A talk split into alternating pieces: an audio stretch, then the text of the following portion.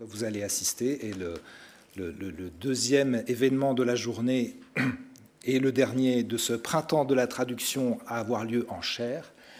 Euh, si, euh, nous avons euh, cet événement ici, c'est grâce aussi à la Maison de la Poésie qui très tôt nous a accueillis et que je tiens à remercier. Je voulais juste dire que donc Agnès de Sarthe, vous le savez puisque vous êtes ici, va lire, présenter et lire un texte de Cécile Weisbrod, qu'il est en vente dans euh, le hall du théâtre, puisque nous avons la chance d'avoir un libraire parmi nous aussi, et que euh, cette soirée s'inscrit donc dans le printemps de la traduction qui continuera après cette soirée, demain et lundi en ligne. Il y a des ateliers de traduction, tous ces programmes sont à explorer sur le site d'Atlas. Je vous remercie, je vous souhaite une excellente soirée. Merci beaucoup, Yann, et merci à tous et à toutes d'être ici avec nous. Merci beaucoup, Agnès de Sarthe, d'être venue ce soir à la Maison de la Poésie. Agnès de Sarthe, vous êtes romancière, vous êtes aussi traductrice.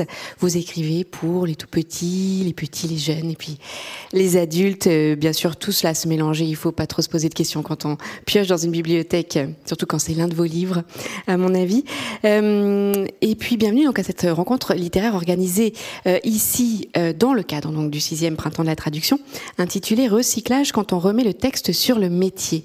Et nous allons parler, et vous allez nous lire, des extraits de ce livre de euh, Cécile Vachebrot, Nevermore, aux éditions Le bruit du temps.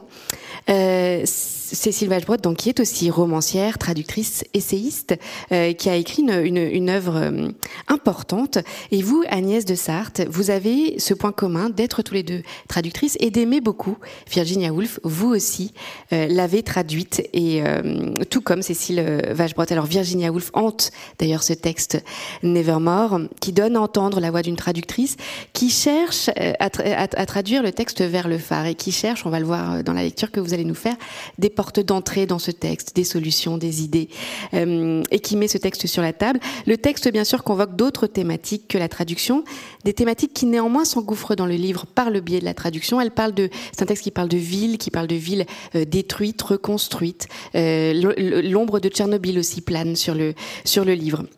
Vraiment un texte très très intéressant, très dense, qui ne ressemble à aucun autre. Euh, Agnès de Sarthe. Et c'est vous donc euh, qui avez suggéré de mettre ce texte en avant. Alors avant de commencer la lecture, j'aimerais savoir pourquoi vous avez tant aimé ce livre. Qu'est-ce qui, euh, qu'est-ce qui l'a touché chez vous? Pourquoi est-ce qu'il vous a ému? Bonsoir tout le monde. Euh, merci euh, Élise d'être là pour me poser des questions et m'aider à présenter ce livre. Euh, ce, ce, livre est un livre de traductrice, c'est un livre d'écrivain, c'est un livre euh, où vous le verrez, Virginia Woolf est effectivement extrêmement présente. Donc ça, c'était un premier pont.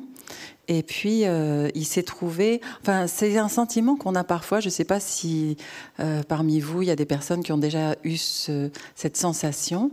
On lit un livre et on se dit c'est incroyable, il a été fait bah, exactement pour moi. Il y a un petit accoudoir ici, là pour la tête, c'est bien. Et, euh, et, je suis un peu intimidée en fait de le présenter ce soir parce que je me dis bah, s'il me va si bien, euh, est-ce qu'il peut aller à quelqu'un d'autre? Alors j'espère qu'il va à quelqu'un d'autre, mais c'est euh, le sentiment d'une adéquation parfaite parce que je n'avais jamais vu mis en scène euh, ce qu'il y a à l'intérieur de la tête d'un traducteur. Je sais que ce soir dans la salle, il y en a pas mal de ces bestioles-là, et euh, je suis bien contente de pouvoir partager ça avec vous. Vous allez voir au cours de la lecture. Alors bon, comme on traduit Virginia Woolf, euh, comme c'est l'histoire en fait d'une traductrice qui traduit Virginia Woolf, il va y avoir des petits bouts en anglais. Vous inquiétez pas si vous parlez pas anglais, c'est seulement des petits bouts. Et puis après, on hésite, on traduit, non pas comme ça, pas comme si. Ah non, non. Alors j'entends plutôt plutôt ça, etc. Donc voilà, il y avait ça déjà, ce, cet, aspect-là qui était. Euh, je n'avais jamais vu ça moi, quelqu'un qui, voilà, un personnage qui traduit et qui le fait avec. Euh, on voit tout quoi. Il n'y a pas de il n'y a pas de masque, il n'y a rien. Il y a, il y a, des hésitations, des erreurs. Voilà. Euh, donc il y avait ça. Et puis il y avait euh, euh, le lien avec les villes disparues, les villes englouties par la mer, Tchernobyl, le vide, l'absence, le deuil. Et tout ça, c'est des thèmes autour desquels moi aussi, je gravite des choses auxquelles je réfléchis. Et, et il m'a semblé, en plus, il se trouve que ça va être présent dans, le, dans la lecture, mais je préfère le préciser, au milieu de To the Lighthouse, qui a été traduit de plein de manières en français, il y a, de Virginia Woolf, il y a un chapitre Enfin, c'est même une partie, c'est un livre en trois parties.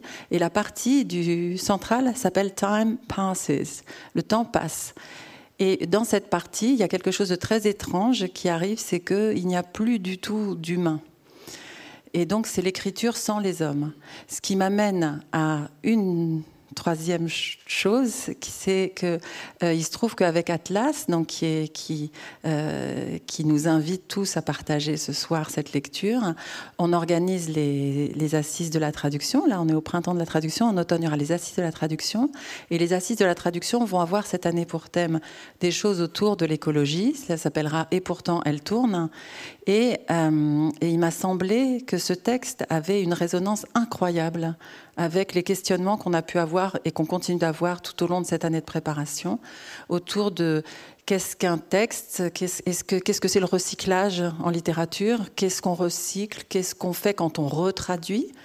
Euh, est-ce que c'est écologique euh, Est-ce que ça ne l'est pas Et puis aussi, c'est vrai que ce passage sur le vide humain, euh, qui est très présent dans le livre de Virginia Woolf et qui est très présent dans le livre qu'on va lire, euh, nous pose aussi la question et enfin soulage du poids de l'anthropocène.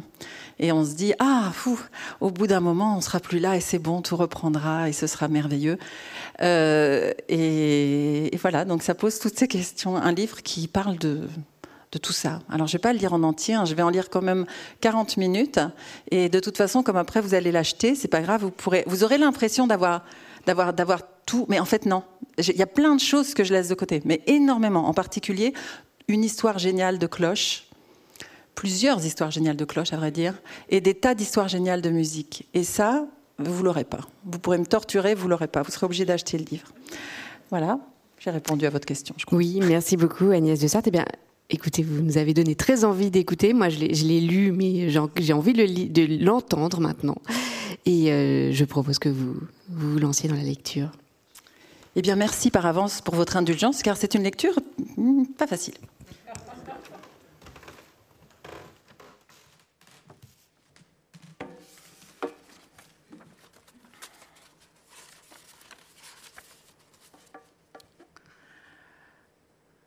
We must Wait for the future to show, said Mr. Banks, coming in from the sea, coming in from the terrace. Il faut attendre que l'avenir se montre, dit Mr. Banks, euh, venant de la terrasse. il faut attendre de voir ce que l'avenir nous réserve, dit Mr. Banks, arrivant de la terrasse. Il faut attendre que le futur se montre, dit Mr. Banks, entrant à l'intérieur depuis la terrasse. Il faut voir ce que l'avenir nous réserve, dit Mr. Banks entrant de la terrasse. Voyons ce que l'avenir nous réserve. Attendons de voir ce que l'avenir. Eh bien, il faut attendre que l'avenir, dit Mr. Banks, arrivant de la terrasse.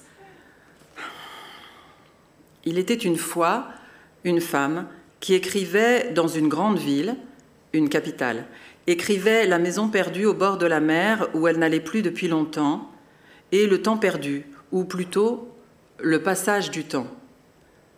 Une femme écrivain qui cherchait à saisir l'instant, disait-elle, mais aussi la trace de la présence humaine dans l'éternité. Dans un livre dont le titre To the Lighthouse fut traduit en français par La promenade au phare, le mouvement du tout se retrouvant dans le mot promenade. Mais peut-on appeler la traversée de la mer vers le phare promenade? Une promenade ne se fait-elle pas plutôt sur la terre ferme? Plus tard, d'autres titres s'ajoutèrent. Voyage au phare, vers le phare, au phare. Échouant un peu tous devant l'évidence du tout. It's almost too dark to see, said Andrew coming up from the beach. Mr. Banks n'est pas le seul personnage, il n'est pas non plus le personnage principal, pas plus qu'Andrew. Sont-ils même des personnages? Il fait presque trop sombre pour voir, dit Andrew, revenant de la plage. Euh, il fait presque trop noir pour voir, dit Andrew, revenu de la plage. Il fait trop noir, presque, pour voir, dit Andrew en revenant de la plage. Trop sombre, trop noir pour voir, pour y voir quelque chose, revenant, revenu de la plage, coming in, coming up. Ces postpositions sont un véritable casse-tête. Faut-il les rendre avec précision? Faut-il les ignorer? Bien sûr, elles ajoutent quelque chose, et ce quelque chose est une nuance importante. Mais serait-il si grave de les laisser de côté au profit du rythme et de la répétition? Ou de se résoudre à marquer la différence par une simple lettre, venant, revenant, et puis trop sombre pour voir quoi? L'avenir? La nuit tombe, va tomber, ils rentrent l'un après l'autre. One can hardly tell which is the sea and which is the land, said Prue. Andrew et Prue appartiennent à la famille Ramsay, tandis que Mr. Banks est un ami de la famille. La famille Ramsay est le cœur du roman, ou plutôt c'est la mère, Mrs. Ramsay. Elle a huit enfants, dont Andrew et Prue, dont James aussi, le plus jeune, qui veut aller au phare et à qui sa mère promet qu'ils iront, tandis que son père lui dit qu'ils ne pourront pas y aller. Nous irons, dit la mère, s'il ne pleut pas. Mais il pleuvra, dit le père. James déteste son père. Toute la haine qu'un enfant peut éprouver parfois envers son père est concentrée dans cet échange, dans la question de savoir s'il pleuvra le lendemain. D'un côté, la mère qui donne de l'espoir à son fils et cherche à le conforter, de l'autre, le père qui s'en tient au fait. Tu te berces d'illusions, dit-il à Mrs. Ramsay. Il est évident qu'il pleuvra. Le lendemain, en effet, il pleut. Mais pour Mrs. Ramsay, il y a quelque chose de plus important que les faits. Ce sont ces choses qui, comme les nuages, passent dans le ciel des enfants et que certains adultes s'efforcent d'ignorer, ne sachant plus lever les yeux, se détacher de la pesanteur de la terre, ces choses insaisissables que Virginia Woolf tente de saisir dans To the Lighthouse et dans ses autres livres, aussi insaisissable que la traduction de ce tout dans d'autres langues. Do we leave that light burning? said Lily as they took their coats off indoors. No, said Prue, not if everyone's in. Laisse-t-on la lumière brûler? Laisse-t-on cette lumière brûler dit Lily, comme ils ôtaient leur manteau à l'intérieur? Laissons-nous la lumière allumée? dit Lily, tandis qu'ils enlevaient leur manteau, rentrés à l'intérieur. Non, dit Prou, pas si tout le monde est rentré. Non, dit Prou, puisque tout le monde est rentré. Laisse-t-on brûler la lumière? dit Lily tandis qu'ils ôtaient leur manteau. Non, dit Prou, si tout le monde est rentré. Et indoors. Pourquoi ne pas le laisser de côté puisqu'il entrera à la phrase suivante? La traduction est une science inexacte, une tentative toujours non vouée à l'échec, mais à l'imperfection. D'une langue à l'autre, la barque du passeur se heurte à des obstacles qu'elle affronte ou contourne, des vagues ou une simple houle, des courants contraires ou porteurs. C'est une traversée avec un point de départ et un point d'arrivée, mais de l'un à l'autre, une seule personne connaît le voyage et ses écueils, celle qui en a parcouru toutes les étapes.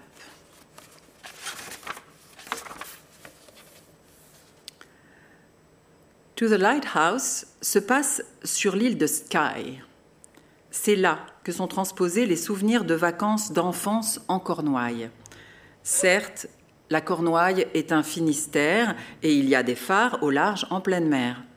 Mais que le phare se trouve sur un îlot, lui-même au large d'une île, que peut-être une famille habite sur une île, réfugiée sur un îlot du temps appelé vacances, tout cet archipel donne à la maison à la mer, à la nuit, une dimension absolue. Je tourne autour. Je suis ici pour quelque chose, ou plutôt contre quelque chose. J'ai rempli un dossier au dernier moment, comme il arrive quelquefois sans y croire, tout en y croyant, saisissant la bouée de sauvetage envoyée par le destin, et j'ai eu la réponse peu de temps après. Ce que je proposais avait été retenu la cohérence que j'avais cherché à donner à cette idée, traduire Virginia Woolf dans la ville de Dresde, Un texte sur la dévastation du temps dans une ville autrefois dévastée par la guerre avait convaincu. Manquait-il de candidats Avais-je réellement su relier deux choses sans rapport Traduire de l'anglais dans un environnement allemand Une expérience, disais-je, l'étrangeté saillante d'une langue. Habiter une île en quelque sorte pour s'immerger dans l'île que formait cette vingtaine de pages au centre du roman intitulé Time Passes. On peut tout justifier quand on s'y attache. La raison de ma demande n'était pas là. Seulement, elle n'était pas de celle qui entre dans les cases d'un dossier. Et même à Dresde, je plonge dans d'autres mots qui à la fois m'éloignent et me ramènent au cœur de ce que je cherche à éviter. Je suis venue pleurer quelqu'un. Le 5 mai 1927 paraît To the Lighthouse. Le 26 avril 1986 se produit l'accident nucléaire de Tchernobyl. Rien ne semble relier ces deux événements, un livre et l'explosion d'un réacteur nucléaire. En 1927, il n'y a pas de centrale nucléaire, même si le radium a été isolé depuis quelque temps et ses propriétés radioactives découvertes. Il faudra attendre les années 50 pour que les premières centrales soient construites, d'abord aux États-Unis, puis en Union soviétique, puis en France. Parmi ceux qui travaillaient dans la centrale nucléaire de Tchernobyl, combien ont pu lire To the Lighthouse? Peut-on dire avec certitude personne? Le roman a été traduit en Union soviétique en 1976 sous le titre Na Mayak, Transcription littérale, la préposition na indiquant le mouvement, puis le mot mayak, phare. Il n'y a pas d'article en russe. Mrs. Dalloway suivra en 1984, puis Flush en 1986. Quelles pensées ou quelles arrière-pensées, quels hasards auront présidé à cet ordre? Après, il faudra attendre l'éclatement de l'URSS, l'effondrement de l'Empire pour avoir accès aux vagues à Orlando, à Entre les Actes. Tchernobyl et le phare. 59 ans d'écart. L'essai s'est produit dans la nuit du 25 au 26 avril 1986. Il s'agissait de tester le circuit d'alimentation électrique de secours et sa capacité à maintenir le réacteur en fonctionnement en cas de coupure de courant. À 1h23 heure locale, le test débute. Dans la cuve, la température monte et il suffit de 40 secondes pour que le réacteur explose. Ou plus exactement, c'est une dalle de béton qui explose un poids de 1200 tonnes qui retombe sur le réacteur, le brise, tandis qu'un incendie se propage. Une série d'erreurs, de négligences, de mauvaises décisions vient s'ajouter. On agit tard, on ne comprend pas tout de suite, on ne veut pas savoir. L'accident, on l'appelle d'abord accident ou nuage, annoncé d'abord par la Suède et confirmé dans la soirée par la Russie. Mais l'ampleur de la catastrophe comme celle de toutes les catastrophes, ne se mesure qu'après coup.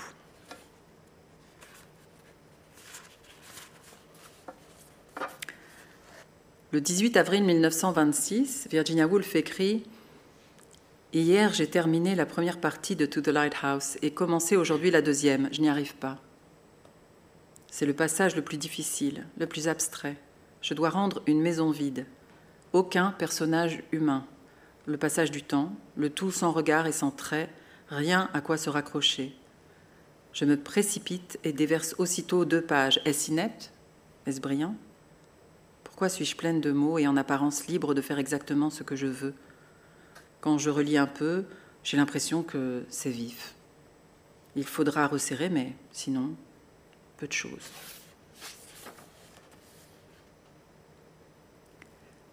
Là-bas, sur des terres lointaines, au large d'une ville nommée Pripyat et d'une centrale appelée Tchernobyl, là-bas, dans un territoire d'une trentaine de kilomètres carrés, se trouve une zone d'exclusion qu'on appelle aussi zone interdite, dont 135 000 personnes furent évacuées et qui vit en dehors de toute présence humaine depuis plus de 30 ans.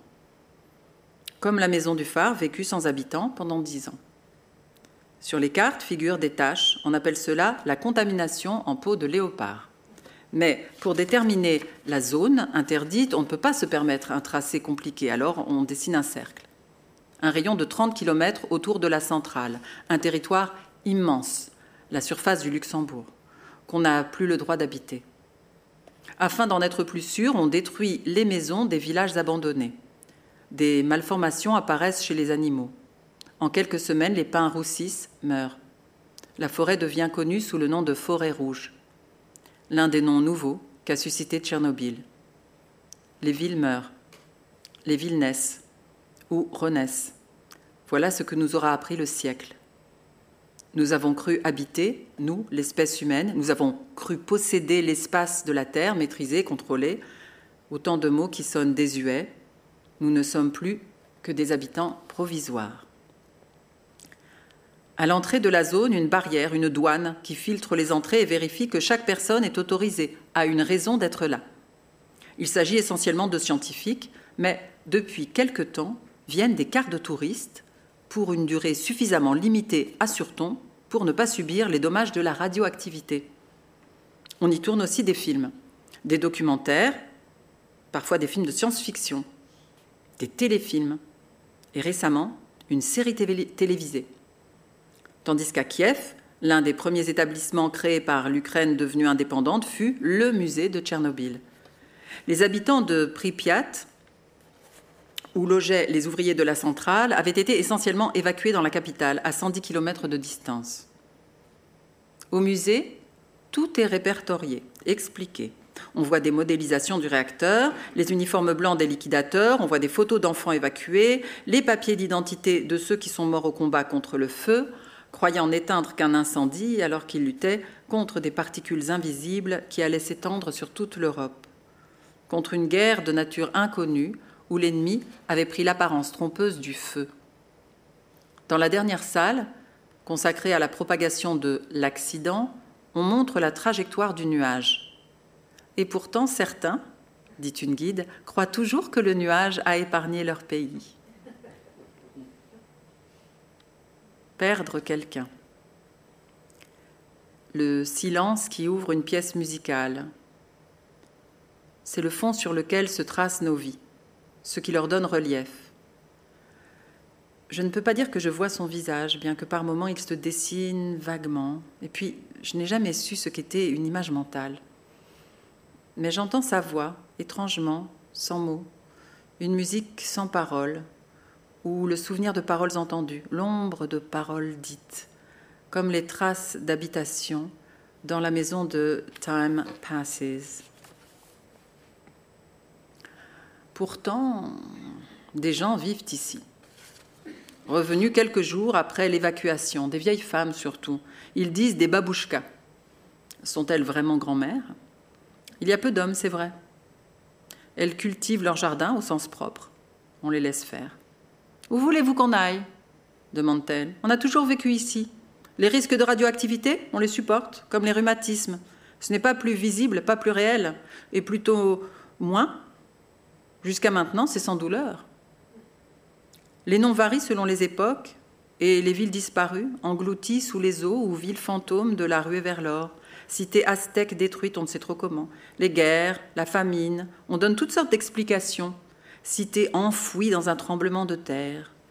Certaines sont reconstruites, tandis que d'autres sombrent définitivement. Et parmi celles-ci, quelques noms ont franchi les époques avec leur histoire, leur légende, l'Atlantide, Vignetta. Voilà ce que je cherche, tout ce qui manifeste les signes de l'absence. Dans ce passage de To the Lighthouse, tous les mots pour dire emptiness, a world hollowed out, un monde creusé, vidé, et shadow, reflect, ces présences fantomatiques que sont les ombres, les reflets, on pourrait dire encore les silhouettes, les contours et les formes et l'écho toute chose en cache une autre, toute apparence, non sa réalité, mais une autre réalité. Je suis partie il y a quelque temps, là-bas, ici, à Dresde, non sur une île déserte, mais dans une ville naguère détruite. Il y a longtemps, il n'y a pas si longtemps, 75 ans, c'est beaucoup, ce n'est pas beaucoup, c'est réel, c'est irréel. Mais la ville est là, et porte le même nom et s'attache à conserver la mémoire d'une nuit de bombardement aérien en l'inscrivant sur des plaques commémoratives, sur des monuments restaurés par des célébrations, en même temps qu'elle s'emploie à l'effacer en reconstruisant à l'identique les édifices qui firent sa gloire. Les villes sont des corps aux cicatrices lentes qui se ressourcent d'autant mieux qu'un fleuve coule en leur cœur et dessine deux rives qui obligent à penser la réconciliation, puisque ce sont les ponts qu'on cherche d'abord à rétablir.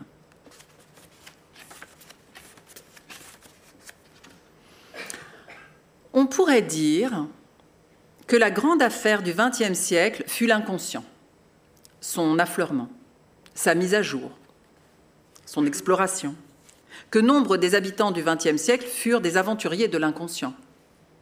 Alors, disons que la grande affaire du XXIe siècle sera la conscience. Non sa découverte, mais son exploration, sa définition, ses limites. Les animaux ont-ils une conscience? Et les arbres? Les robots? L'intelligence artificielle Jusqu'à quel point? Une anthropologie des algorithmes vient de se créer, alliance de mots contradictoires, dont le but est d'étudier leur comportement pour mesurer leur marge d'autonomie, leur pouvoir de décision, en d'autres termes pour savoir s'ils possèdent une forme de conscience. Those stray airs Advance squads of great armies, blustered in, brushed bare boards, nibbled and fanned, met nothing in bedroom or drawing room that wholly resisted them, but only hangings that flapped, wood that creaked, the bare legs of tables, saucepans, and china, already furred, tarnished, cracked. Ces airs vagabonds, non, non, pas de démonstratif, souvent il faut adapter, traduire un indéfini par un défini, ou l'inverse faire des ajustements mystérieux. Les airs vagabonds, gardes avancés des grandes armées, ou avant-garde de grandes armées, tempêtaient, ou entraient en tempêtant, effleuraient les planches nues, les parquets nus, les sols nus. Mais si ce sont des sols, la vision du bois disparaît mordillaient, attisaient, ne rencontraient rien dans la chambre ou au salon qui leur résista pleinement, mais seulement des rideaux, des tentures qui claquaient, du bois qui craquait, les pieds nus des tables, des casseroles et de la porcelaine déjà entartrée, ternie, craquelée. Quel chantier Dans la maison, certes, ces courants d'air qui se promènent et qui, là où ils auraient dû se heurter à des choses solides, la présence humaine est faite de résistance, ne rencontrent que leur propre substance malléable, aérienne, souple, mouvante. Le style même de Virginia Woolf, si difficile à rendre, fait de juxtapositions, d'envols successifs et d'atterrissage en douceur, quand la phrase ne reste pas en suspens. Les courants d'air vagabonds, à l'avant-garde des grandes armées, pénétraient en tempête, effleuraient le sol nu, rongeaient, rafraîchissait, ne se heurtait dans la chambre, au salon, à aucune résistance, mais seulement au battement des rideaux, au craquement du bois, aux pieds dénudés des tables, au tartre, au ternissement et au craquellement des casseroles et de la porcelaine. Est-il convaincant de remplacer les verbes par des substantifs? N'alourdit-on pas un peu, beaucoup? Et puis fand, euh, l'image d'un éventail si légère, rendu par rafraîchir, trop long, mais fraîchir n'irait pas non plus. Le dictionnaire euh, dit attiser, ah, mais c'est exactement l'inverse. Il n'y a pas de feu ici, mais de l'air. Et quoi de plus immatériel, de plus difficile à saisir que ces courants d'air? D'ailleurs, ne faudrait-il pas dire courant d'air? Plutôt qu'air vagabond? Ou souffle d'air? Les gens sont partis et l'air prend possession comme les miroirs tout à l'heure, prenaient l'initiative de savoir ce qu'ils reflétaient. Il y avait un miroir dans la petite salle de bain attenante à la chambre où j'étais logée, qui contenait une douche, un lavabo et donc ce miroir au-dessus du lavabo. Impossible de se voir entièrement, seulement le visage, comme si le reste du corps n'existait pas. Avancer malgré tout, ou essayer pour chaque phrase de trouver une version qui soit au moins satisfaisante. advance squads of great armies. C'est l'écho de la guerre, encore, la grande guerre, à travers tout le poème en prose qui a pour nom Time Passes. La guerre fera furtivement irruption, en écho, seulement comme toute activité, toute présence humaine. Les tonalités sont inversées. Mode majeur pour les objets, pour ce qu'on appelle la nature, mode mineur pour les hommes. Une nouvelle voie pour la littérature, une nouvelle façon de comprendre le monde. Les ours sont revenus, ou, plutôt sont venus, car jamais ils n'avaient habité cette partie de l'Ukraine, ni l'Ukraine. Et les chevaux de Przewalski ont été introduits dans la zone interdite. Dans un documentaire intitulé Tchernobyl, une histoire naturelle, on précise que ce sont les plus vieux qui ont été choisis pour l'expérience, ou ceux qui étaient malades, pour ne pas mettre en danger l'avenir d'une espèce menacée. Mais contre toute attente, les chevaux de Przewalski ont prospéré et donné naissance à d'autres, si bien que d'une vingtaine en 1998, ils étaient devenus une cinquantaine 20 ans après. C'est un mystère, disent les chercheurs les animaux de la zone interdite présentent un taux de radioactivité énorme, mais vivent normalement et semblent être en parfaite santé. Quant à la flore, elle aussi, elle prospère. Dans la forêt rouge, les pins desséchés ont laissé la place au boulot. Là où s'étendaient des champs de blé, n'apprenait-on pas autrefois que l'Ukraine était le grenier à blé de l'Union soviétique, poussent désormais des arbres et des herbes et se sont installés, réinstallés des cours d'eau, une sorte de réincarnation dans le souvenir d'une vie antérieure. Ce que le travail humain a défait, sa disparition le reconstitue, à la fois semblable et différent. Autre chose que les chercheurs tentent de comprendre. Au cœur de la zone interdite, ils ont créé des laboratoires. Chaque jour, ils franchissent les frontières et repartent le soir en lisière de la zone. Certains y vivent cependant. Un laboratoire squatte les lieux d'une ancienne crèche. Le directeur a fait son jardin potager. Il expérimente, établit des faits. Les cerises sont radioactives. Mais la radioactivité se loge surtout dans le noyau. On peut donc en manger la chair. Pour les pommes de terre et les concombres, pas de problème. Mais le raisin, le cassis ou l'oseille, pas question.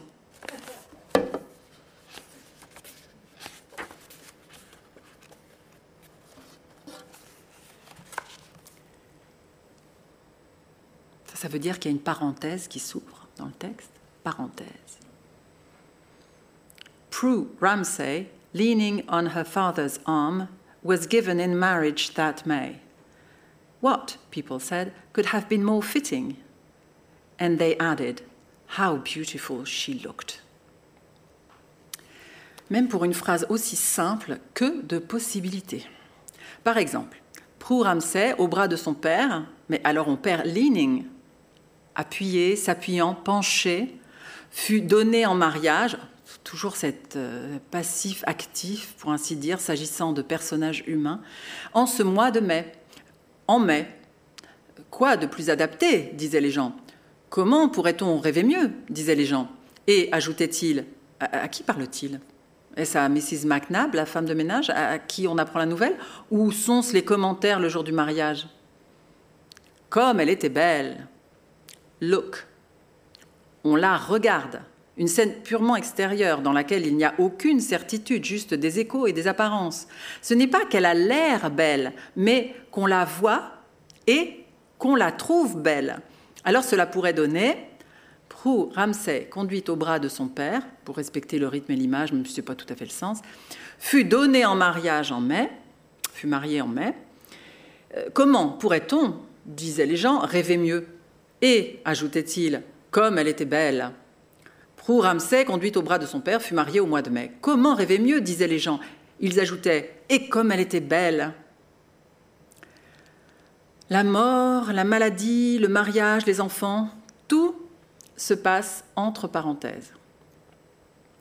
Ne faisons-nous pas comme si c'était le cas repoussant les événements les plus difficiles aux marges de notre conscience, poursuivant nos activités machinalement, mécaniquement. Cette euh, traduction, me disais-je, regardant par la vitre du café les tramways qui s'arrêtaient, déposaient leur cargaison de voyageurs, se croisaient et repartaient, glissant silencieusement en direction de l'Elbe ou de la gare, cette traduction me faisait oublier, par moments, la perte que j'étais venue effacer par l'éloignement et le travail, même si le travail, puisque le lighthouse est traversé par la vie et ses différentes phases, dont le deuil, bien sûr, et puis le parcours, les naissances, les rencontres, la difficulté de vivre, puis les lieux, la lumière et la mer, même si le travail ramenait au cœur de cette perte et souvent au moment où je m'y attendais le moins, pour un mot, une image. Qu'y a-t-il de privé dans la perte de quelqu'un, de personnel? Qu'y a-t-il de collectif? Que peut-on partager? Faut-il garder les souvenirs en silence ou doivent-ils, peuvent-ils être racontés? Ce que chacun dira se rejoindra-t-il? Bifurquera-t-il pour se retrouver un peu plus loin? Ou ces chemins de traverse demeureront-ils parallèles à jamais? Je gardais en mémoire des conversations, des moments, des sourires, des expressions, des intonations, mais tout cela ne faisait pas une personne, tout au plus un souvenir. Et il fallait désormais vivre avec ces éclats en tentant de recomposer une image. Avant, je n'avais pas conscience de la confiance qu'il faut. Par exemple, pour acheter un livre, et le ranger dans sa bibliothèque en se disant je le garde pour plus tard. Ou commencer et puis le reposer, sentant que le moment n'est pas encore venu. La confiance qu'il faut pour se dire plus tard, pour penser qu'on pourra, qu'il ne sera pas trop tard. Et donc, voir quelqu'un de loin en loin, ne pas penser à chaque fois, y aura-t-il une autre fois? Croire à la continuité des choses, prendre des rendez-vous trois semaines à l'avance, programmer un voyage, tout ce qu'on fait sans y penser. Et un jour, quelqu'un disparaît et on regrette. Si on s'était vu davantage, si on avait su, si telle parole, au lieu de tomber dans le silence ou de rester implicite, avait été relevée, commentée, estimée à sa juste valeur, si telle réponse avait résonné autrement, ce qu'on garde, ce qu'on oublie, ce qui est là sans qu'on le sache et qui peut-être ressurgira un jour, ce qui est définitivement perdu. Aura-t-il su? Aura-t-elle su ce qu'il représentait, ce qu'elle comptait? Cette place désormais vide. Qu'en faire?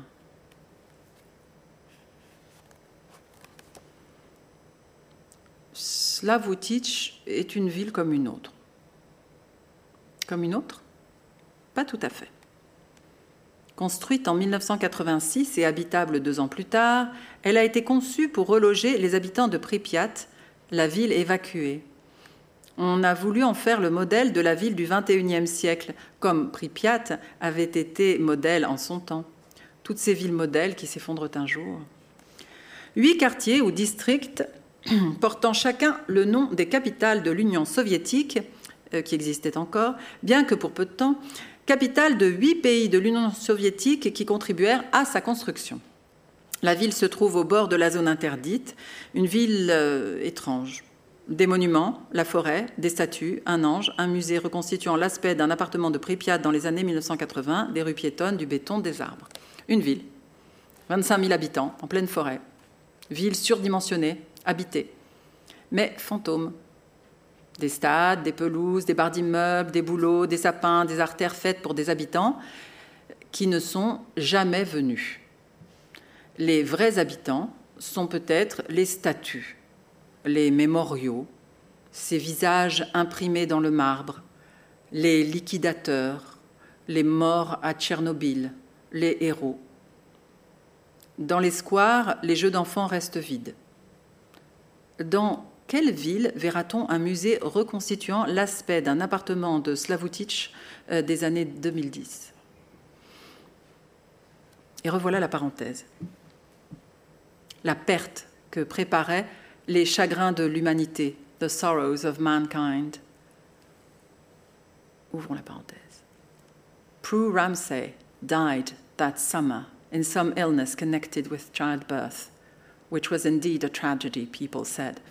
They said nobody deserved happiness more. Une apparente indifférence. Indifférence apparente? Prou? N'était-ce pas celle qui venait de se marier au bras de son père il y a une page à peine? Et qui était si belle? Le temps passe, il passe avec ce qu'il contient, Prou Ramsay mourut cet été d'une maladie liée à la naissance d'un enfant, ce qui était une vraie tragédie, disaient les gens. Ils disaient que personne ne méritait davantage le bonheur. Voilà deux phrases faciles en apparence et qui pourtant recèlent un certain nombre de pièges.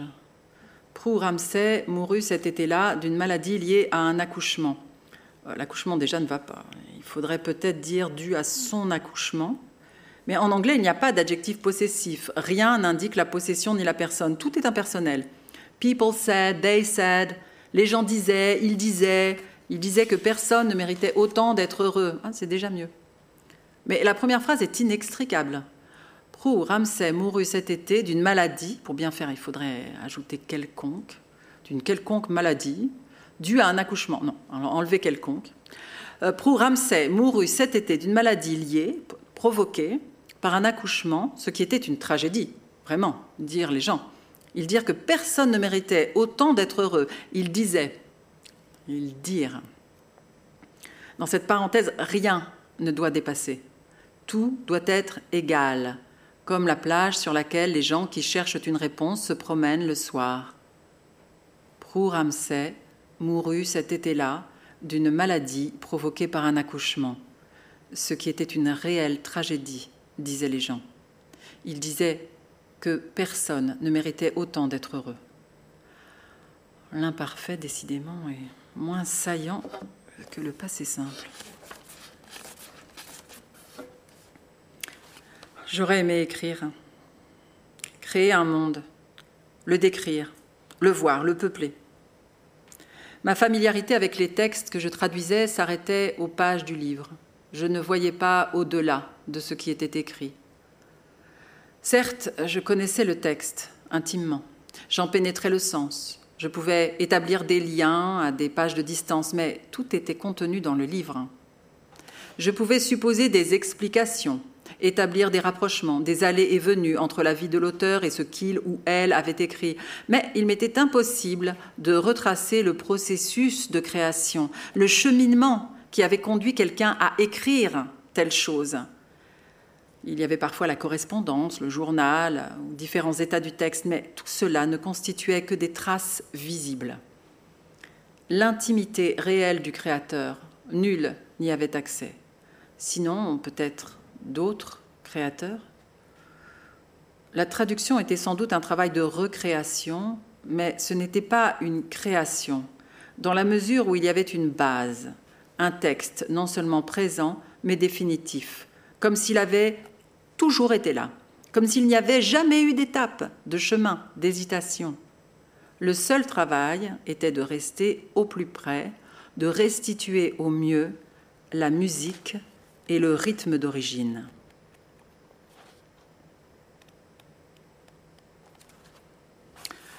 Les affaires de Mrs. Ramsay. There were boots and shoes and a brush and a comb left on the dressing table for all the world, as if she expected to come back tomorrow. Il y avait des bottes et des chaussures, et une brosse et un peigne sur la coiffeuse, exactement comme si elle pensait être de retour le lendemain, comme si elle pensait revenir le lendemain. Il y avait des chaussures et des bottes. En, en français, la phrase sonne mieux lorsqu'on met le mot le plus long avant le mot plus court, des chaussures et des bottes plutôt que des bottes et des chaussures. Il y avait des chaussures et des bottes, une brosse et un peigne laissés sur la coiffeuse, exactement comme si elle pensait revenir le lendemain.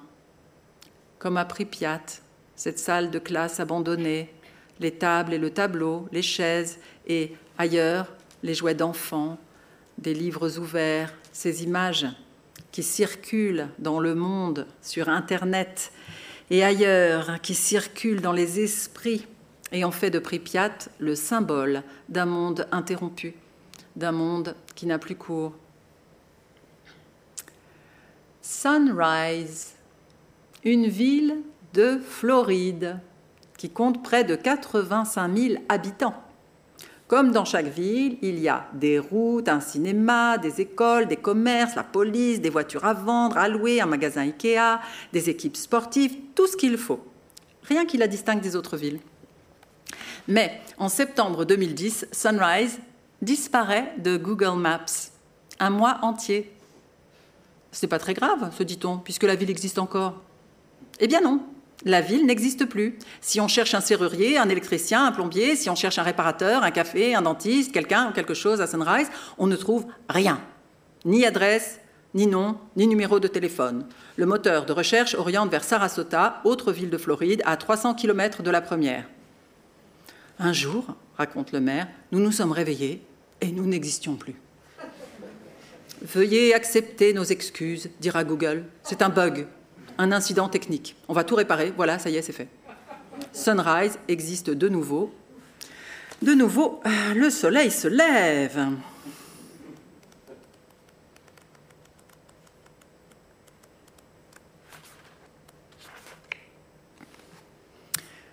Le jour tombait, était tombé. La saison passait insensiblement de l'automne à l'hiver, et si l'hiver n'était pas encore officiellement arrivé, c'était bien lui qu'on sentait. Dans la froidure du matin, les soirées qui commençaient presque en milieu d'après-midi, dans les silhouettes engoncées des passants qui se protégeaient avec plusieurs couches de vêtements. J'étais décidée, maintenant, lorsque j'aurais fini la traduction de Time Passes, ou plutôt le survol, à repartir. Partir, entrer, revenir. Les mots ne manquaient pas, mais j'ignorais ce qu'ils contenaient je commençais à voir Dresde non comme une ville dans laquelle je voulais m'absorber pour mieux la connaître, au moins l'appréhender, mais comme une ville que j'allais quitter. Le temps qu'il faut pour s'attacher, le même temps pour se détacher. N'est-ce pas absurde? Ne valait-il pas mieux rester chez soi ou seulement passer?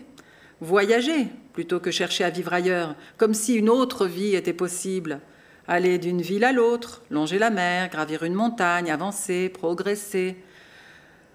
Je me perdais dans un dédale de pensées stériles, tout cela pour ne pas rouvrir le livre et reprendre le texte, tout cela pour ne pas affronter le vide que j'éprouvais. À peine venu le soulagement de la décision, à l'idée de partir, d'interrompre l'aventure.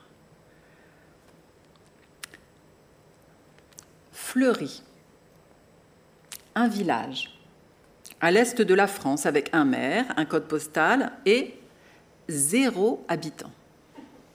Un village évacué en 1916, au début de l'offensive de Verdun, bombardé plusieurs fois perdu et repris tour à tour par les Français et les Allemands jusqu'à la fin de la guerre.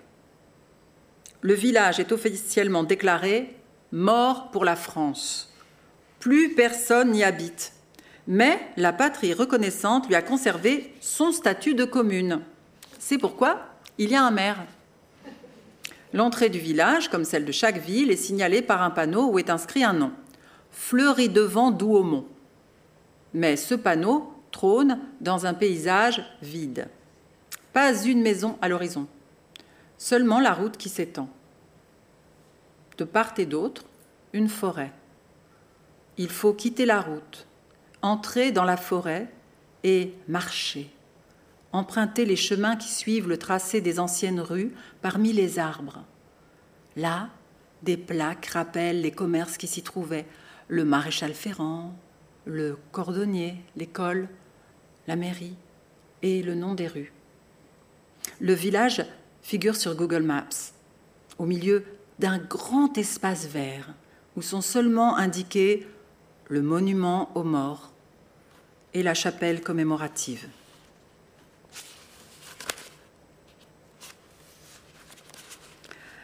At last, after days of labour within, of cutting and digging without. Dusters were flicked from the windows. The windows were shut too. Keys were turned all over the house. The front door was banged. It was finished. Tout à coup, le temps, le rythme s'accélérait. Ce qui s'annonçait comme un treizième travail d'Hercule s'était achevé en quelques lignes, commençant, il est vrai, par At last, enfin, enfin, après des journées de labeur à l'intérieur, des journées à creuser et couper à l'extérieur, des chiffons furent secoués par les fenêtres, les fenêtres furent fermées, les clés tournées dans toute la maison, la porte d'entrée fut claquée, c'était fini. Il fallait garder la voix passive, car à travers elle restait un peu de l'atmosphère d'antan. Ce monde que l'espèce humaine avait déserté et qui laissait présager ce qu'il pourrait être après l'apocalypse annoncée, si elle se produisait, si la plume se posait, si la zone interdite de Tchernobyl s'étendait. Mais la machine à dénucléariser venait d'être inventée. Les liquidateurs de ce nouveau combat, liquidatrices en l'occurrence, étaient des femmes de ménage, armées de leurs pauvres instruments, balais et pelles, chiffons à épousseter, et elles avaient été victorieuses. Nous terminons sur euh, le triomphe des femmes de ménage. C'est pas si souvent.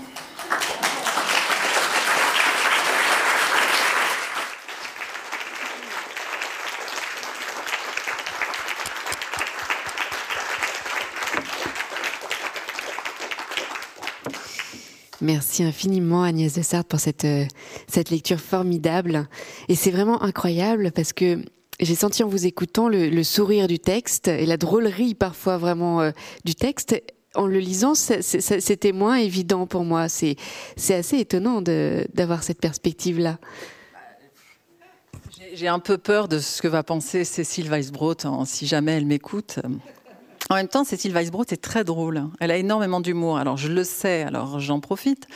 Euh, mais euh, bon, c'est vrai que je suis un peu un clown moi-même, hein. euh, mais c'est le texte qui est comme ça. Il y a énormément d'esprit. Il y a énormément d'esprit. Mais c'est souvent quand on lit si un livre est grave, il y a beaucoup de gravité dans ce livre. Le deuil est partout, le vide, l'apocalypse, et puis euh, voilà, on n'est pas épargné sur les catastrophes dont on sait en plus qu'on ne mesure l'ampleur que bien longtemps après. Euh, on n'ose pas rire, hein. on est un peu. Oh là là, c'est un livre drôlement sérieux, va falloir, va falloir pleurer. En fait, oui et non, parce que c'est sans arrêt drôle. Et moi, je l'ai lu comme ça. Bon, c'est après tout, c'est une interprétation, comme une traduction est une interprétation. Moi, j'ai toujours trouvé, en traduisant Virginia Woolf, que c'était un écrivain extraordinairement drôle. Il y a plein de gens qui lisent en pensant, en se fiant à sa photographie sur la couverture, et comme elle est comme ça, ils pensent que c'est un livre triste. Mais non, non, ces livres ne sont pas forcément tristes. Alors j'aimerais qu'on parle de la de la retraduction, puisque ce, texte, euh, donc vers le phare, to the lighthouse, c'est c'est pas un texte neuf, c'est un texte qui a été déjà traduit plusieurs fois et qui là fait l'objet d'un travail. Et effectivement, c'est quelque chose auquel on pense beaucoup quand on lit le livre et on se dit mais est-ce qu'un texte finalement c'est comme une comme une planète, comme un monde, quelque chose qui euh, dont on peut épuiser les ressources, une langue. Est-ce qu'on peut épuiser une langue comme on épuise des ressources, ou est-ce que ça se régénère à l'infini? Est-ce qu'on peut traduire à l'infini le même texte? Euh, Alors. Euh... J'avais pas pensé à ça dans ces termes-là, mais c'est très joli. Euh, tous les textes n'ont pas le même statut selon moi, hein, mais c'est selon moi. Hein. Je crois qu'il y a des textes qui ont une telle profondeur poétique qu'ils sont inépuisables. Euh, et c'est le cas des textes de Virginia Woolf. Quand, alors, c'est je trouvais ça très intéressant d'aborder ce thème qui est un thème théorique, le thème de la retraduction. Faut-il retraduire? Pourquoi retraduire? Par une œuvre de fiction. Parce que comme me le rappelait d'ailleurs Cécile l'autre jour au téléphone, elle me dit Attention, je, n'ai pas retraduit, je ne l'ai pas vraiment fait, cette chose que je dis que je fais. Elle, a, traduit euh, les vagues. Mais To the Lighthouse, elle le traduira peut-être, mais elle l'a pas encore euh, fait tout ce travail. Ce, n'est pas un texte publié, c'est un texte qui est présent comme ça à l'état d'avatar, de, fantôme, de, voilà, dans, ce roman. Et euh, donc je ne crois pas qu'on puisse épuiser un texte. Euh, alors c'est marrant parce que je me souviens qu'à une époque, j'avais des étudiants et je leur avais expliqué au cours d'une rencontre pourquoi euh, les, textes les traductions vieillissaient et pas les textes, et il fallait retraduire parce que euh, les traductions vieillissaient. Et j'avais une théorie. Et si, si, jamais il y a un ancien étudiant à moi dans la salle qui se souvient de ce que j'ai dit ce jour-là, j'adorerais qu'il se lève et qu'il monte sur scène et qu'il prenne la parole pour m'expliquer ce que j'avais dit, parce que j'ai complètement oublié. Espoir, non. Es-tu là? Étudiant, étudiante, es-tu là? Non, ils sont pas là. Bon, c'est pas grave. Euh, mais sur ce thème de, l'épuisement, de ce qui se passe. Pourquoi est-ce qu'on peut toujours revenir sur un texte? Elle cite, euh, Cécile Weisbrod cite plusieurs titres. La promenade au phare, au phare, vers le phare, rien que le titre est déjà une constellation. Ensuite, il faut voir aussi comment elle, parle à un moment, elle dit, c'est un moment que j'ai lu où elle dit euh, la phrase de Virginia Woolf qui, ses atterrissages en douceur, euh, et encore quand la phrase ne reste pas en suspens. Bon. C'est un auteur qui, euh, qui travaille la syntaxe d'une manière pas ordinaire du tout, et qui déjoue tous les, tous les, je sais pas comment dire, tous les latinistes obsessionnels qui peuvent dormir au fond euh, de chaque traducteur. C'est-à-dire qu'elle s'amuse, par exemple. Je donne un petit exemple pour, pour, pour, qu'on comprenne. Une chose qu'elle fait, c'est que elle, euh, euh, elle joue sur les deux tableaux. Elle se sert de la syntaxe pour dévier le sens des mots. Donc on a l'habitude de dire bon une langue voilà c'est la syntaxe c'est le lexique et puis ben on se débrouille hein, on croise c'est comme des mots croisés une abscisse une ordonnée enfin quelque chose de ce genre-là. Alors elle elle mélange complètement les deux elle les fait interagir et par exemple grâce à la distributivité par exemple de certains verbes elle vous bouge complètement elle vous envoie un, un mot valdingué dans un paradigme complètement différent. Je précise il y a une phrase justement au début de euh, To the Lighthouse dans laquelle on voit un petit garçon découper une image de frigo. On a un frigo, ok, vous gardez l'image, le frigo, et il y a sa mère qui est là, Mrs. Ramsay, très belle, magnifique, il l'adore, et elle parle. Et à la fin de la phrase, sans virgule avant, sans rien. Il y a un petit, une petite euh, particule adverbiale, enfin un petit morceau, un petit appendice adverbial. Il y a marqué with heavenly bliss. Heavenly bliss, félicité céleste, une divine félicité. Et alors, tous les gens qui voient cette phrase, tout de suite, ils associent la divine félicité à Mrs. Ramsay.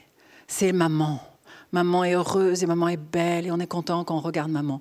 Mais en vérité, si vous regardez bien, le verbe qui vient avant, ça marche pas complètement. C'est pas maman, c'est le frigo qui est comme ça.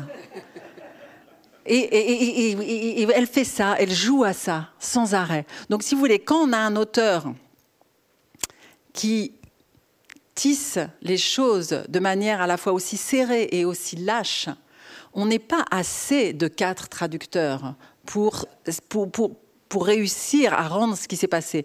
Mais attention, pas quatre traducteurs en même temps. Quatre traducteurs qui viennent renouer, renouveler le texte. Et c'est en lisant, comme ces vagues, justement, comme l'une après l'autre. Moi, j'adore, j'adore toutes les traductions de Virginia Woolf, même les mauvaises. J'adore. On, on comprend quelque chose de plus parce que c'est tellement riche. Donc, je ne crois pas que ça s'épuise. Alors, est-ce qu'on peut juger la qualité d'un texte au nombre de traductions qu'il supporte? Ou je simplifie beaucoup trop? Non, je ne sais pas. Euh, je ne sais pas, de toute façon, on n'a pas le droit de juger de la qualité des textes. C'est interdit, hein, parce que c'est interdit. Il ne faut pas dire qu'il y a des choses qui sont de la grande littérature et d'autres choses qui sont juste du divertissement. Donc, comme on n'a pas le droit de le dire, je ne le dis pas. Et, je ne le dirai pas, qu'il y a vraiment des grands textes qui, eux, ne s'épuisent jamais. Et euh, il y a aussi une autre, une autre. Euh, alors ça, c'est ça à voir avec le temps. Le temps était notre euh, héros en fait aujourd'hui. Et ce temps qui passe, il y a quelque chose qui se passe avec le temps qui est qui, qui, est fâcheux, mais on ne peut pas faire autrement. On se rend compte, justement, c'est une des choses dont on se rend compte quand on revient sur une traduction. Quand on revient sur un texte, il y a certains mots, on ne sait pas pourquoi en fait. La, syntaxe, elle tient plutôt bien. Hein. les structures, je trouve, de la langue, moi je trouve que c'est solide. Mais le lexique, oulala, là là là, c'est.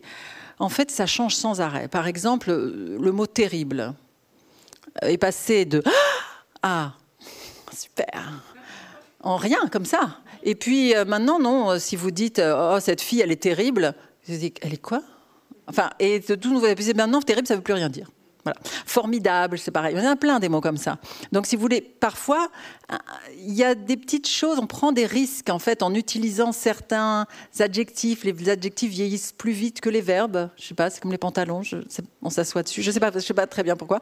Mais donc, on prend à chaque fois un risque et on, y pense hein, quand on traduit. On se dit, bon, allez, je mets ça. Je mets cette cet adjectif-là, là, ça va bien. Et on se dit, peut-être que dans dix ans, il voudra dire complètement autre chose. Mais c'est pas grave, dans dix ans, quelqu'un viendra qui retraduira. Alors après, on, se dit, dans le texte, il est là le mot. Lui, comment ça se fait qu'il bouge pas? Il bouge pas parce que c'est tissé tout autour.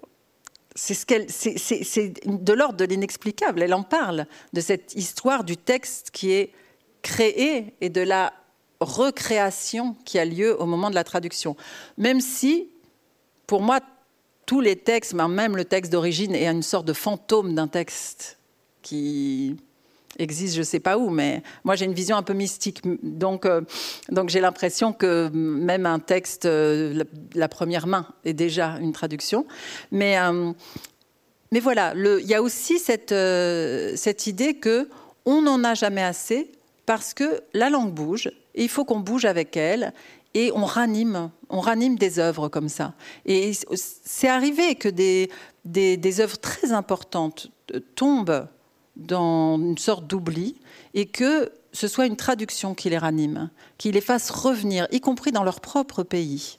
Donc il y a aussi quelque chose, on a beaucoup parlé de, disparition, de réincarnation, de, euh, il y a de ça aussi dans la traduction. Il y, a, une façon de parfois de sauver un texte. On peut parfois, oui, les sauver. Et il y en a, il y en a qui méritent d'être sauvés et d'autres non, mais il ne faut pas le dire. C'est passionnant ce que vous dites parce qu'on pense aux, restaurations de tableaux ou euh, quand on restaure un tableau de la Renaissance, il faut qu'on peut utiliser des techniques très contemporaines, des lasers, des pigments, etc. Mais il faut qu'on ait l'impression de le voir pour la première fois et d'être euh, vraiment à l'époque euh, où le tableau a été peint, comme s'il sortait de l'atelier. Et finalement, en même temps, quand on lit, quand on lit ce livre quand on vous écoute, on a l'impression quand même que la traduction est quelque chose de très, de très intellectuel. Mais est-ce qu'il y a quand même une part d'artisanat? Est-ce que vous vous sentez artisane d'un texte euh, quand, vous travaillez sur une traduction? Énormément. Enfin, mais, oui, bien sûr. Hein. Et c'est. Euh, euh, moi, j'ai souvent l'impression, d'ailleurs, que je suis comme un compagnon, euh, comme un, compagnon charpentier. enfin, que j'ai dû apprendre un métier et que j'ai tout mon et que j'arrive à ma table avec mes outils, c'est mes outils à moi. Je sais comment ils, je sais comment ils fonctionnent et j'ai très et, et, la langue, j'y réfléchis tout le temps, j'y réfléchis depuis longtemps. Alors, bien sûr, ça ne veut pas dire qu'on ne fait pas d'erreurs, enfin, comme n'importe quel artisan, hein, mais il y a un vrai amour du travail bien fait. Et il y a aussi, euh, c'est drôle d'ailleurs parce que on se dit quand on voit, et c'est très réaliste, hein, cette espèce de, il y a une phrase, on comprend, même si on parle pas tellement anglais, on comprend. Et puis on est là, oui, non, alors non, revenant de la terrasse, non, revenant de l'extérieur depuis la terrasse, non, revenant, non, la terrasse, je l'ai dit avant, donc on sait qu'ils reviennent de la terrasse. Donc cette espèce de d'acharnement à bien faire, hein, euh, d'où ça nous vient? Parce que la plupart des traducteurs que je connais se mettent dans des états comme ça. Hein. On s'arrache les cheveux. Je ne parle pas de ce qu'on fait aux mouches, mais c'est horrible. Euh, et pourquoi on fait ça? Alors qu'on pourrait euh, dire euh, euh, s'est mariée, quel dommage, elle est morte pas longtemps après. Je vois un truc. Bon, l'histoire, elle y est. Hein. On comprend. Hein. On comprend peut-être même mieux. Eh ben non. Et je crois qu'il y a cette, cette espèce de responsabilité, de sens de la responsabilité. C'est quelque chose aussi que je reconnais dans l'artisanat, c'est-à-dire, faut que ce soit bien fait ou faut pas que ce soit fait. Euh, et, donc ça, oui, c'est quelque chose qui est extrêmement présent. Euh, en lisant le, texte aussi, on se rend compte qu'il y a ce côté, euh, comme vous le disiez, hein, on a l'impression que voilà, il y a le, burin, la, truelle, presque, les, outils, etc. Mais en même temps, il y a cette âme qu'on insuffle quand on est une bonne traductrice dans le texte. comment est-ce qu'on fait ça? Est-ce qu'on est qu'on doit mettre de soi-même? Est-ce qu'on est dans la technique et dans l'artisanat? Où se passe? Parce que là aussi, il y a quelque chose qui tient du spectre ou du fantôme. C'est presque spirituel. Mais j'ai noté là, là, parce que j'avais cette réflexion aussi, et à un moment, je crois que c'est page, je la retrouve, euh, page 80, quand elle dit euh, euh, Qu'y a-t-il de privé dans la perte de quelqu'un? Que peut-on partager? Faut-il garder les souvenirs? Euh, Ce que chacun dira se rejoindra-t-il? Euh, Toutes ces questions, moi quand je les lisais, j'avais l'impression qu'elles parlaient bien sûr du deuil, de la, mort, de la perte de quelqu'un, mais pour moi c'était des questions qui étaient totalement pertinentes par rapport à la traduction. Et j'avais l'impression, et je me disais, pour moi, elle parle autant de la mort que de la traduction dans cette page-là. Et euh, sur qu'est-ce qui fait, quand vous demandez qu'est-ce qu'on y met pour qu'il y ait une âme?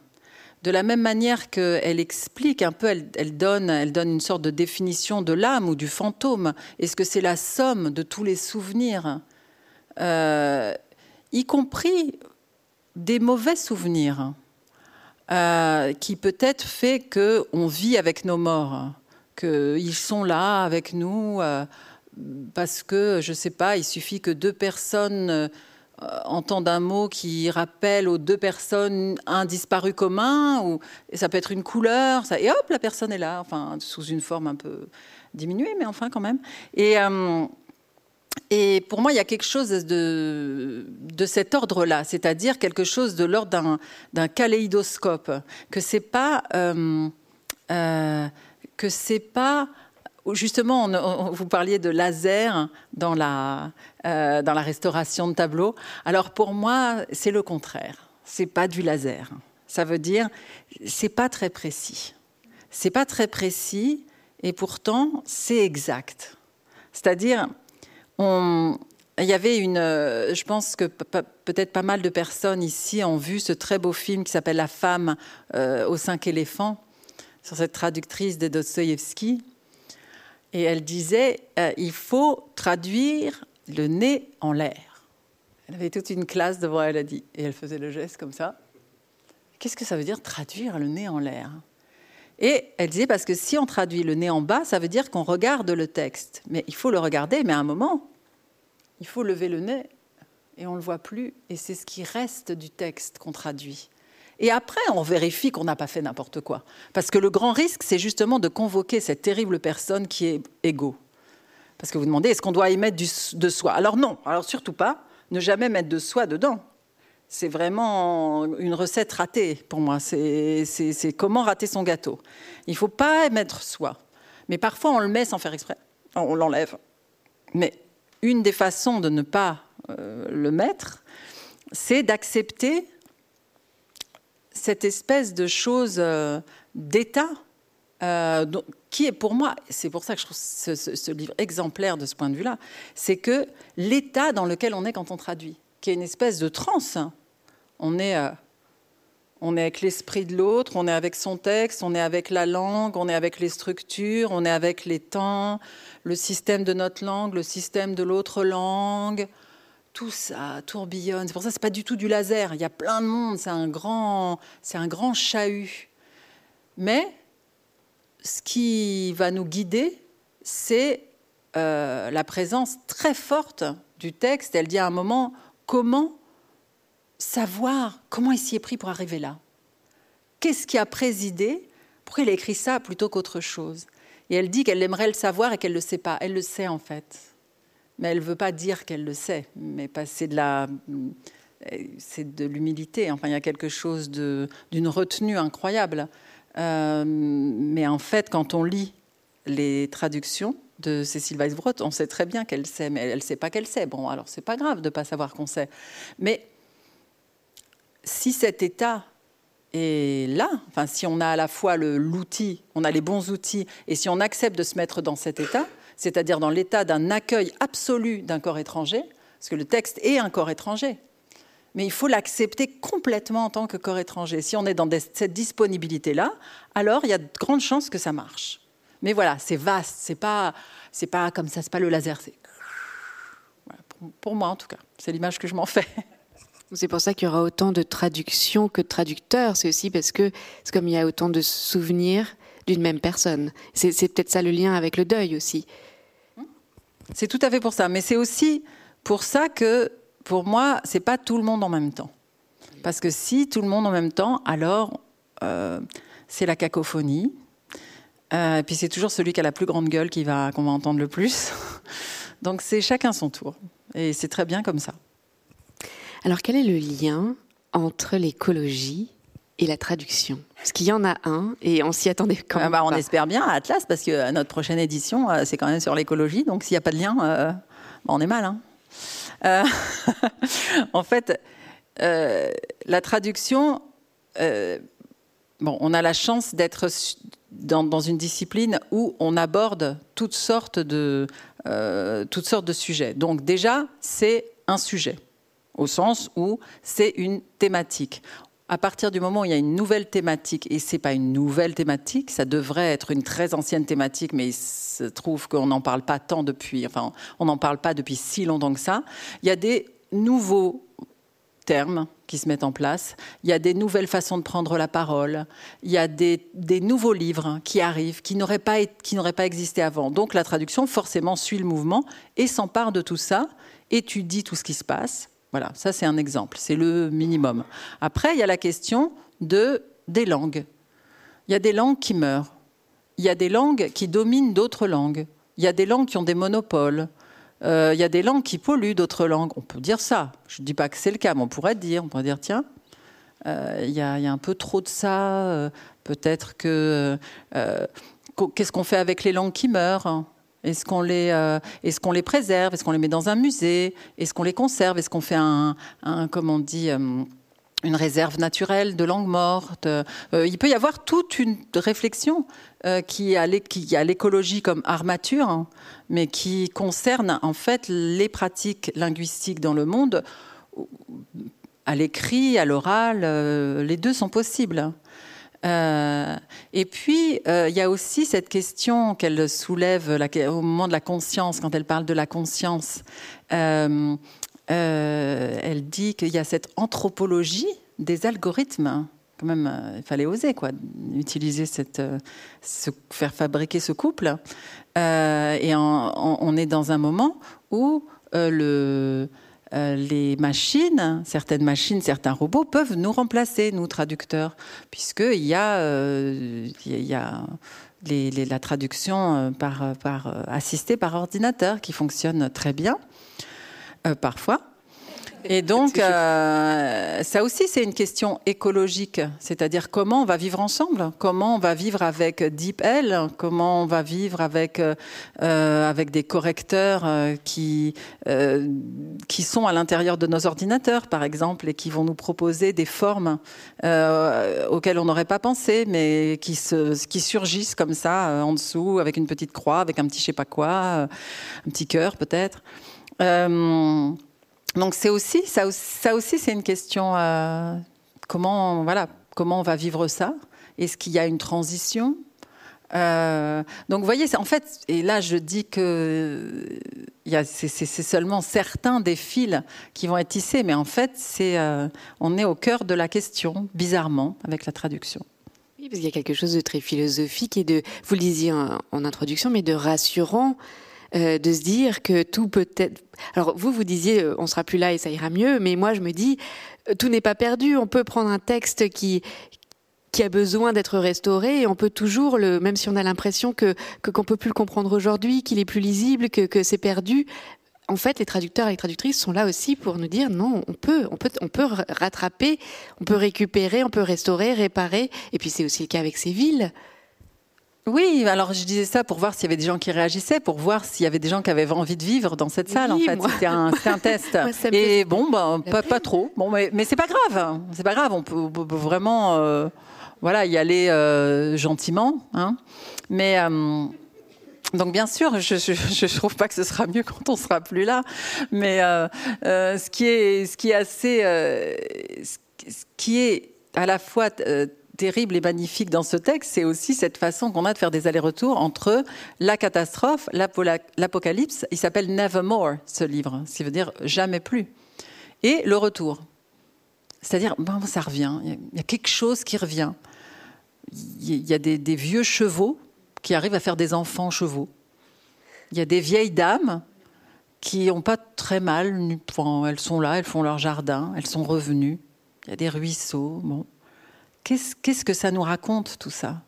Et euh, donc, il y a cette, euh, euh, de, la même manière que cette, comment dire, que cette absence, qu'une longue absence peut créer une sorte d'appel. On ne sait pas. Elle dit c'est mystérieux et les, et les scientifiques ne comprennent pas exactement tout ce qui se passe dans cette zone-là.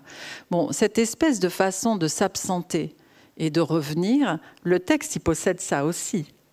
C'est-à-dire qu'il euh, y a des textes qui disparaissent, qui sont retrouvés, qui sont pris en charge par des traducteurs, qui les traduisent, qui vont nourrir une littérature pour après.